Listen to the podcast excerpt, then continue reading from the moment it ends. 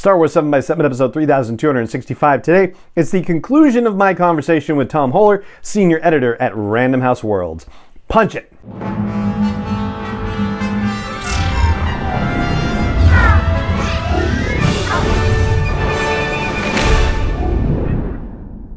Hey Rebel Rouser, I'm Allen Voivod and this is Star Wars 7 by 7 your daily dose of Star Wars joy, and thank you so much for joining me for it. So over the past couple of episodes, we've dived deeply into editing and project management and book creation conversations with Tom Hoeler, the senior editor at what used to be called Del Rey is now Random House Worlds. Basically, it is the portion of Penguin Random House that is publishing all the Star Wars books that you know and love. Today, we're going a little bit sideways on that conversation and talking about Tom's particular set of skills, one of which is that he's able to edit books. Well, I'll let him tell you about that. But basically, we're going to have that conversation around the idea of the playlists that he creates for each of the books that he edits. And we're also going to talk about code names, the code names that they use inside Random House Worlds for the various projects that they're working on. Tom's going to tell us a bit about his process in coming up with them, and he's going to tell us the story behind the code word used for Inquisitor Rise of the Red Blade by Delilah Dawson, the book that's coming out next month. This whole conversation with Tom was really fun and really insightful and amazing. I enjoyed the heck out of it. I hope you've been enjoying it as well, and I hope you enjoy this final part of it too. For my part, now it just remains for me to say thank you so much for joining me for this episode as always, and may the force be with you wherever in the world you may be. And without further ado, here is the final part of my conversation with Tom Hoeler, senior editor with Random House Worlds. Well, one thing I think you do for switching things up for yourself has to do with the editorial playlists that you create uh, related to the different books. And I wanted to ask you a little bit about that because I think it's a really fun thing. And I'm also curious about it from a process perspective because, for example, when I edit, I cannot have anything in like it either has to be instrumental or in another language like i'll listen to bossa nova when i'm editing so it's in portuguese and it just i don't grab on to English lyrics while I'm trying to concentrate on somebody else's language. Um, I want to know how you arrive at the playlists that you create while you're editing. Is it something that you are just inspired by the particular mood or tone that a book sets that gets you starting to think about certain songs, or are you actually listening to some of this music as you're going through the editing process? How do you do it, and how do you build the playlists that you build for the books? Yeah, so um one of hmm, one of my skills this is like one of my weird skills is that i can read and listen to music with lyrics in the same language at the same time and not have like not have them weirdly cross over and like oops i just missed half a page because i was listening to the hook of that song or, or vice versa. Right i okay. can do that. I don't really know why. It's one of one of my skills and so um, this goes back to, you know, I obviously I, I work from home now uh, and work from home pretty much permanently. I don't go into an office anymore. Um, and most of the work that I do as an editor actually lends itself to working alone as it is. Because when I'm sitting to actually edit, I'm not necessarily sitting in a room full of people I'm in conversation. I'm reading a book. So um, when I was in the office and I would be trying to get reading done in the office, you know, it's not uncommon for folks in any office environment to like put a little music on or something when you're trying to focus on a task. And so that's what I would do when I was reading in the office. I was trying to like read part of a manuscript and didn't want to be disturbed by, you know, conversation going on around the office or whatever. And I would start to, uh, what I would find is just music, the different music I was listening to, I mostly have my music on just like kind of shuffle. It might be based by genre or something, but like I'm not necessarily loading up like 10 songs that I definitely want to listen to. I just sort of let it run, the algorithm run based on what I usually listen to. Mm-hmm. And what I started to find what was happening is I'd be reading a book and a song would come up that would just like kind of click with me as being related to the book. And sometimes it would be a line in the lyrics.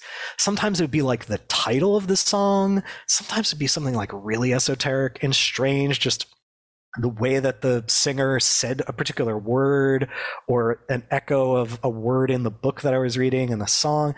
And I would just like, just like very kind of strange things. And for whatever reason, my head, would start to click. I was like, oh, well, this song matches this part of this book, or this song really reminds me of this character. So I would just start to throw them onto a playlist. And I do this as I am going through the early stages of a book. Um, oftentimes, not the very first time I read a manuscript. That I'll usually just read without anything because I just want to get the base the base down as far as like all right where's the story going how are we landing where are we going where are my initial pain points that i'm seeing but particularly because you know, we talked about, I read every book a bunch of times. Mm-hmm. Um, I think on average, by the time a book goes from first draft until it's final and off to the printer, I'd say I probably read every book five to seven times mm. more. If it's a really, if it's a book that has to go through a lot of heavy editing, goes through a lot of revision, I might read it more than that. But I would say about five to seven times. And so, particularly in those middle times, and I'm really, I might have my thoughts together as far as like what I think we need to revise or what needs to be looked at. It's not quite working. Once I have those and I'm starting to key those into the manuscript or I'm starting to just read more and like get my head around them a bit more, that's when I'll start to be listening to the music and I'll start to just throw a song, you know, I'll hear a song that like something about it just clicks with me with this particular story and I'll throw it into a playlist and I'll throw more songs into the playlist as I hear them. And then eventually I'll just start listening to that playlist and I'll start reorganizing the songs based on like, well, this song is really more about the beginning of the book. So it needs to go at the top of the playlist. Nah, this song is really about the end of the book. and It goes in the end. You know, I kind of organize the playlist roughly in chronological order. Stuff will drop off the playlist. And I'm like, eh, you know, this song kind of made sense, but you know, now I've heard it like five times and I've read this book three times. Yeah, it doesn't really, whatever inside joke I developed for myself didn't work. like, yeah, it goes away. Uh, you know, and I'll add things and subtract things. And then, you know, at the end of this, I'd have this kind of playlist. And I just decided that this would be a fun way that I could let people a little bit into my process of putting the book together and a little bit of like the experience of building the book by being like, these are the songs that I listened to as I was editing the book. So, like, when you're reading, and I don't necessarily explain them, but it's like when you're reading that cool battle scene, I was listening to this song like over and over and over because like the the pace of it the kind of energy of it really matched to me what we needed the pace and the energy of the battle scene to be. Mm-hmm. um, you know or it'll just be a, like a utterly ridiculous inside joke that probably only me will ever get and only me will think is funny and that's totally fine too. Um, so that is where the playlists kind of came from. Um, and i it, over time I, I just decided it was like a fun thing to put out before the book was out because I don't explain them because it's a so it's a fun way to sort of drop some Easter eggs, but I'm not really dropping any spoilers or anything because there's no way you could listen to a playlist and totally understand anything that's going to happen in the book because again most of it is these weird inside jokes but it also is a fun way then for people to listen to the playlist and then kind of tell me what they think the songs mean and be like, well, I think it means this and this. And a lot of times they come up with amazing connections, amazingly mm. valid reads that I'm like, that's not what I thought at all. I just picked that song because there's one line in the lyrics that I thought was super funny. Um, and it just like sometimes that surface. And yet people like create these really amazing explanations or their own connections to it. Um, and so I just thought it was kind of a fun thing to do and a way to also for me now I can go back and listen to like the playlist from Thrawn Ascendancy Lesser Evil and it is a way in listening to that playlist for me to kind of relive the experience of editing that book and working on that book and remembering like oh right and this is when we decided we were going to add this thing in which i added this song because late in the edits we decided we need another th- scene with thrawn and Thrass and i thought about this thing and this song connected with it. And so it's almost a way of creating this kind of memory of working on each book as well as this fun artifact of mood and emotion. Um, that's yeah, just like a cool extra bit of fun that I get to have while I'm doing my job and also picking out music that I think helps me edit better because um, it helps me focus on a particular thing, particularly because, um, you know, no matter how much you like something, and I think food is a good example of this. Like, if you really love mm-hmm. some food, if you ate a ton of it, like a lot of days in a row, eventually you'd come to get sick of it. You'd be like, can I please eat anything else but this, right? Right. And no matter how much I'm enjoying a book and no matter how much I'm appreciating the work an author is doing and their rigor and everything, if you're reading the same book a lot of times in a really short window of time, there is this little bit of monotony that can creep into it, no matter what. It's, it's impossible to avoid, right? And mm-hmm. so having the music is a way for me to combat that potential monotony. It's the way to hold it at bay and thus keep myself from drifting away from the book. From being like, oh, well, I've read this chapter four times. I don't need to focus on it anymore. I'll just focus on the next chapter because a big thing happens in the next chapter. And having the music is a way for me to combat that so that I stay as focused on that chapter the first time I read it, the fourth time I read it, the seventh time I read it to make sure that it's, you know, the best version of itself.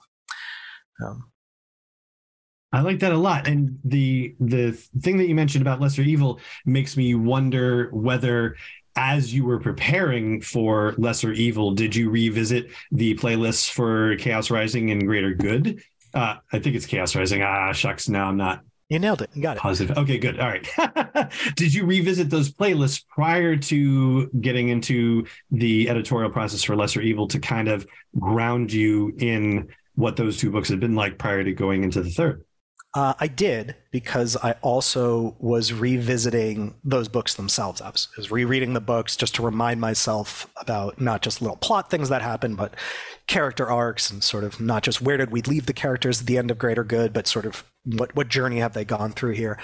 Um, and I did revisit those playlists again to help get into that mood to sort of get back to remind myself different things, but also because like I was like I don't want to repeat music.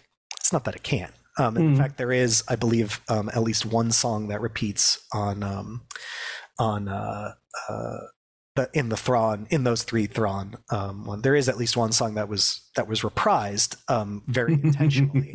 Um, right. But in general, it's like I don't want to repeat these, especially if I'm if I'm using them not just for me, but if I'm also like releasing them people. I don't want to give people like the same ten songs that um, uh, yeah, the night we met by Lord Huron was a song that I used on the on Thrawn Ascendancy on Chaos Rising's um, playlist, and I repeated it for Lesser Evil um, for kind of a very specific reason.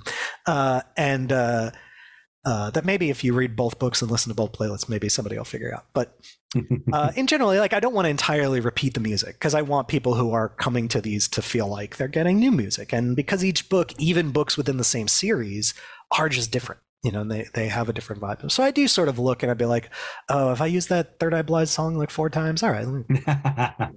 um, because, you know, I'm a, I'm a creature of habit at times and, you know, I'll be listening to a particular genre a bunch. And so I will listen to the same music from time to time quite a bit, but I try not to let that infuse the playlist. Um, Gotcha. And would you indulge our audiences by um, considering one very ridiculous inside joke that you think only you would have been amused by? And are you able to share what an example of that might be?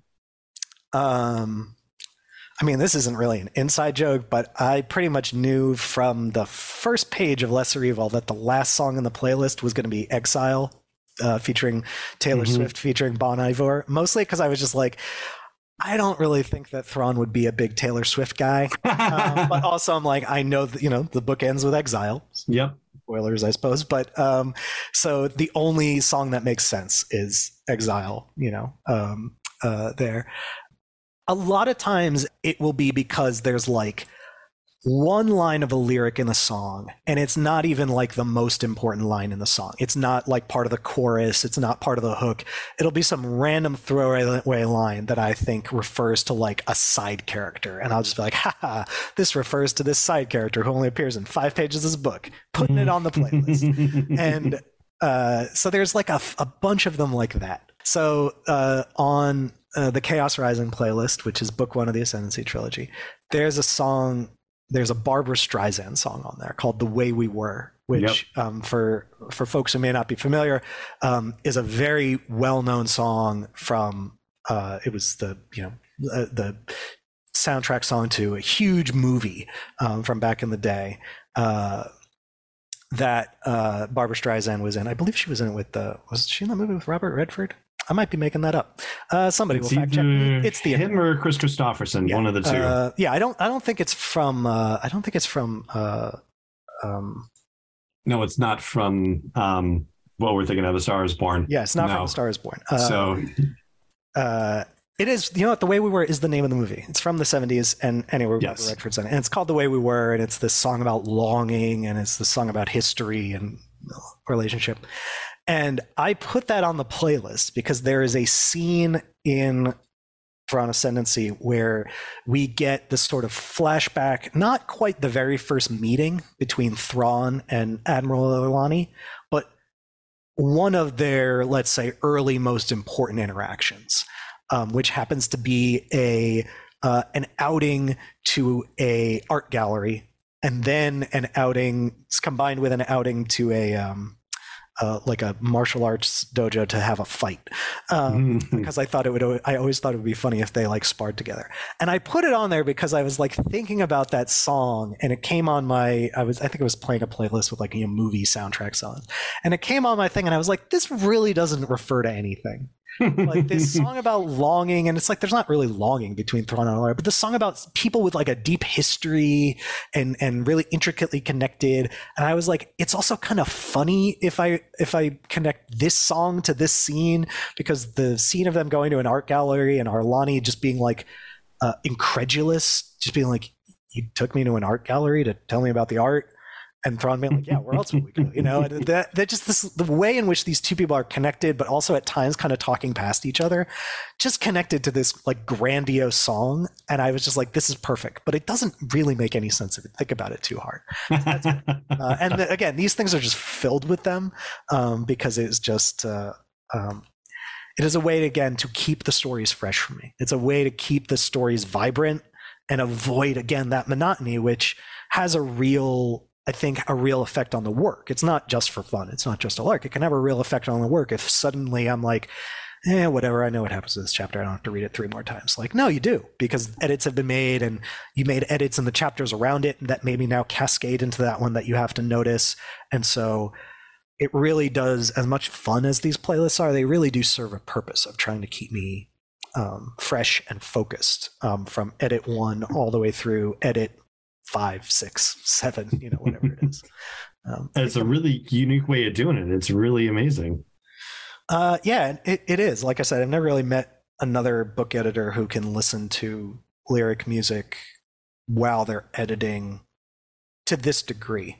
Um, I'm sure there are others, and I've actually, I would love to meet more editors that could do that because then I have more more fun things to talk about with them. fun, fun, fact about editors: like editors don't actually spend a lot of time talking with other editors. Um, it's just one of those things that, unless they're an editor like on your team, like I have a team of people that I work with that I talk to all the time. But other than that, like I actually don't know that many book editors, um, just because editors don't really get together and chat a whole lot. I'm not really sure why, um, but uh, we don't. So and what might they even talk about? It just you put me in mind of a, a short story by Leonard Michaels I read many years ago, where um, he, as the character in the short story, was familiar with uh, a friend who was also a writer. So writers, not editors, but um, his own attitude was that he wouldn't want to ask him about the progress of his book because he just felt like that was too invasive.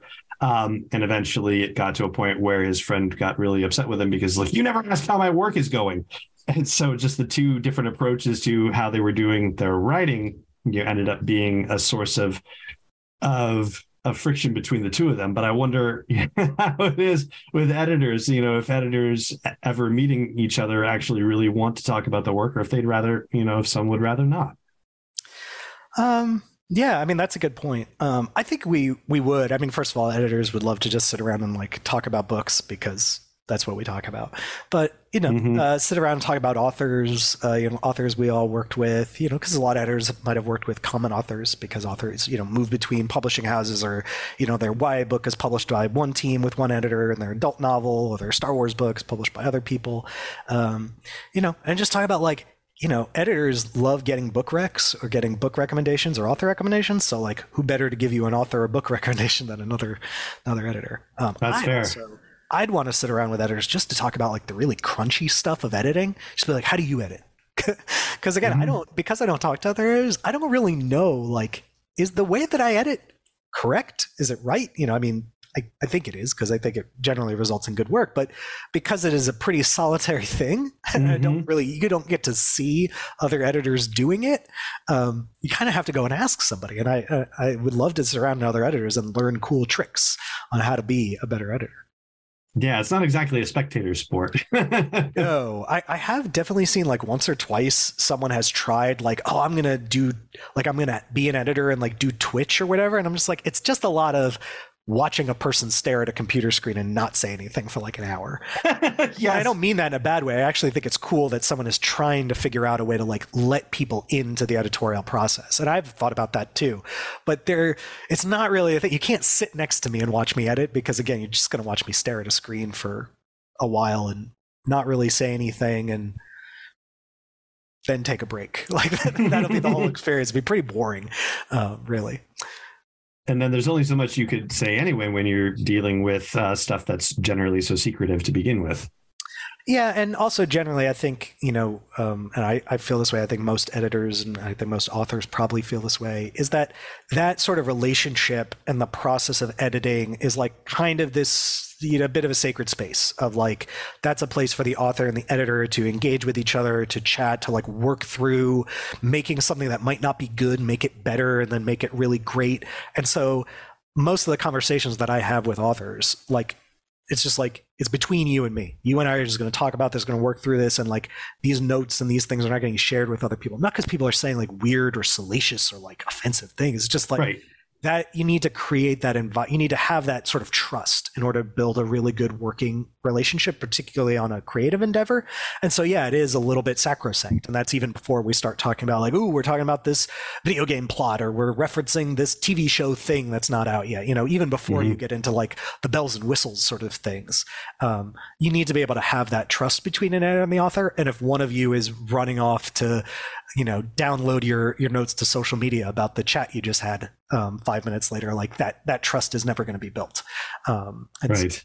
Yeah that makes it a little bit a little bit challenging hmm And speaking of secret things too, there is one other thing I wanted to ask you about that's also, I think, very fun that happens, which is the code names that you guys have for books in development. And anything that you would like to share about like why you decided um, to have code names for things? Um, and also if you are able to share code names for books um, that have come out recently maybe in 2022 and even if you are interested or able to hint at code names for books that are upcoming um, that would be very fun. Um, yeah so okay so the the reason so there's a practical so the practical reason is that um, you know you work on a book as far enough ahead as you can but um, you may not yet really be able to talk about what that book is about you know what that book is related to maybe some of the specifics of it.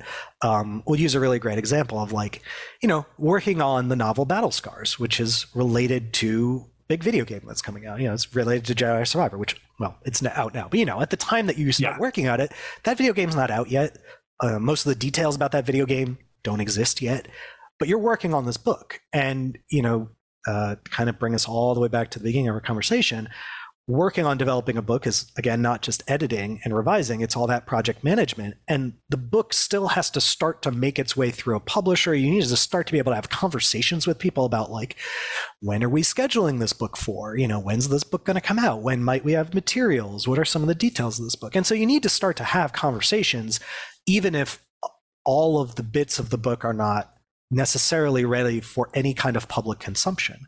So one of the things that we, we do is rather than just calling the book, you know, what it is, give it a code name so that you can start to have conversations about it, but we're still ensuring the confidentiality that we might need at various stages of the process so that there you know isn't a situation where accidentally somebody third hand writes down the name of a book or something and releases it and suddenly even in an unintended or accidental way you have released material that is not yet ready for broader public consumption right and using a code Mhm. name using a code name is a pretty simple way to avoid that and yeah someone might find the code name but if they don't know what the code name means then you know it's doing what it's it's doing its job right right and so I took this to the um, nth degree, which is like, well, if we have to have code names, yeah here we go cool. They should Yes. be actual code names. Like, yeah, it could just be like Untitled Book A, and then the next one's Untitled Book B. Like, yeah, we could do that,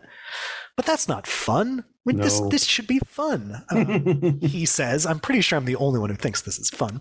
Uh, so I will oftentimes come with up with like absolutely ridiculous code names for books, um, which we will then use, and then eventually, you know, once the book is formally announced or gets its formal title or whatever, those code names go by the wayside. But those code names might often be around for like months and months and months. Um, so uh, I can tell you that um, um, the Inquisitor novel, um, Delilah Dawson's uh, Inquisitor: Rise of the Red Blade, which comes out in um, July. If you're listening to this, it's May 2023 right now, but in July, Mhm. uh, in two months, we've got this book coming out, and the code name for that book for the longest time was Treadle. T R E A D L E. Hmm. Uh, and the reason is um, uh, uh, always been obviously a big Monty Python fan, and there is a very fabled sketch from Monty Python about the Spanish Inquisition. So the moment that I'm like, oh, we're doing an Inquisitor novel, like I can't help but think of the Spanish Inquisition. Nobody expects the Spanish Inquisition sketch. And the very first line in the sketch, or one of the very first exchanges, is the guy comes in and says, uh, one of the crossbeams has gone out of skew on treadle. And he says it very quickly and whatever, and he has has to repeat it a few times. And so I was rewatching the sketch, and I was just like trying to find a word that I thought might be a fun code word, and I was just like, oh, treadle. So that became the code word because it relates to the sketch, Spanish Inquisition, the books about the Inquisitors who don't have any actual relation to Spanish Inquisition other than the word. um, so that was the code name for the Inquisitor novel for quite a while. Uh, wow. yeah. Uh, let's see. Um, for the the Canto Bight novel, which came out um, just before the Last Jedi. Um, so Canto Bight being the you know glamorous, you know, uh, rich city where all sorts of things are going on, and ha- also happens to be the scene, the place in the Last Jedi where, um, you know, uh, Finn and Rose find the hacker or the splicer that they need, right? Right. And so, knowing that when we were working on the book, and knowing that, I decided that the code name for the book was going to be Zero Cool.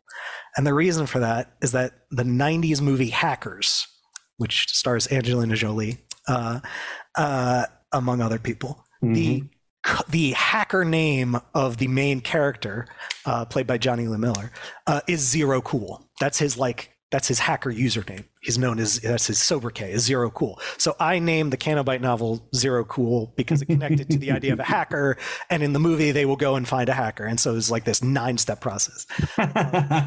And again, these code names are all like infinitely more complicated than they need to be.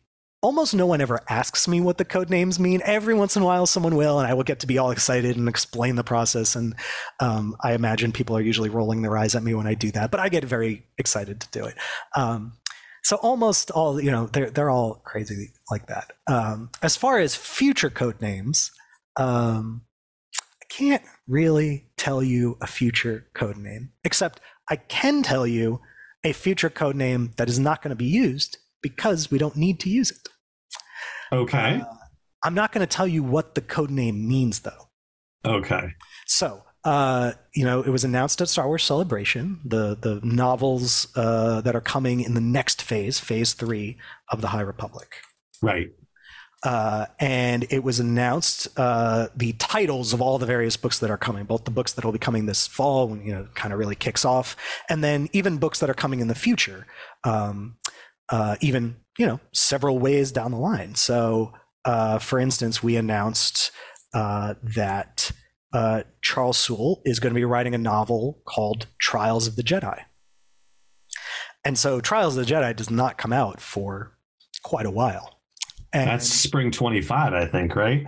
I believe so. So uh, that novel had a code name that we don't need to use anymore because the the actual title of the book has been revealed. Hmm. Uh, and so I will tell you that the original the code name for that book was going to be Corma.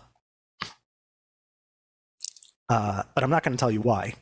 Uh, Would you spell that, please? uh, C O R M A. Oh, as it sounds, is Korma. I wasn't sure if you were saying that or Korma with a Q U for a second. CRMA. And if you, I mean, people I'm sure will Google that and look it up, and it does connect to various things. Uh, but I don't think anyone's going to be able to figure out exactly why that is the code name for the book. Uh, I don't even know if after you read the book, you'll be able to figure out why that's the code name for the book. It's a really, really, really esoteric one. But well, uh, I guess I'll have to put a note in my calendar to follow up with you in two years on that one. exactly, yeah. Ask me, ask me again. Uh, you know, set an Alexa reminder or whatever. and uh, you know, ask me again in a couple of years, and uh, I will explain it. So that that was going to be that one, but I don't need to use that code word anymore, which is nice. Um, and I'm, I'm sure all the people on my team who are always like, "What? What is this? The code word? What does this code word mean?" Like, you know, we'll be talking about a code word or something in a meeting, and we'll say, and then like after the meeting, someone will send me a, a message on like uh, on our Teams or Slack or something, be like, "What does that code word mean again?" And I'll explain it again. because uh, you know you got to got to keep all the code words, got to keep all the subterfuge, you got to keep it all straight, right? And so yeah, gotta. Uh, that's the only way to keep all the information secure. But again, much like the playlist, it's like it's just trying to keep a part of the job, which can be either frustrating or a little mundane. To be like, oh, we got to use code names, can't use the real name. We got to keep all the information protected for all very good reasons. It's a way to just make it a little more entertaining. Mm-hmm. Um, uh, it's yeah, it's uh, also I consider like I, I, think I'm pretty good at it, so it's like it's like one of my super again, much like listening to lyric music while editing is like this is one of my very few superpowers. It's like ah, I can come up with a really good code name. Um, uh, plus, you know, as people know, it's like all the Star Wars stuff has code names. Like all the movies have code names. You know, yep. like everything's got a code name. So like it's just, of course, the books have to have code names too. Of course, um, can't be left out of the fun.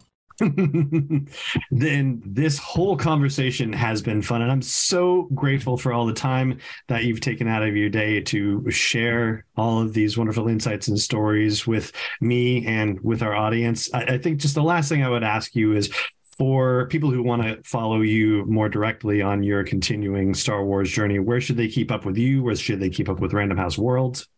Sure. Um, so if you want to follow along with like all the stuff that me and my team does, um, you can follow us on all the social channels: Instagram, uh, Twitter, Facebook, etc.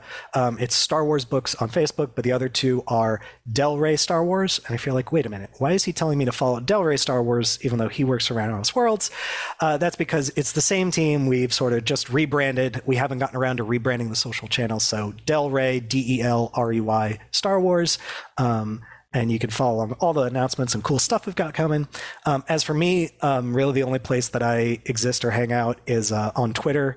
Um, you can find me at Darth Internous. Um, Internous is spelled I N T E R N O U S. Um, and so, you know, if you want to hang out, anyone has questions, ever want to ask me weird questions about my playlists or anything like that, hit me up. Always happy to chat. Um, and that's uh, that's where you can find me. Wonderful. And I will link to all of that in the show notes for this episode as well.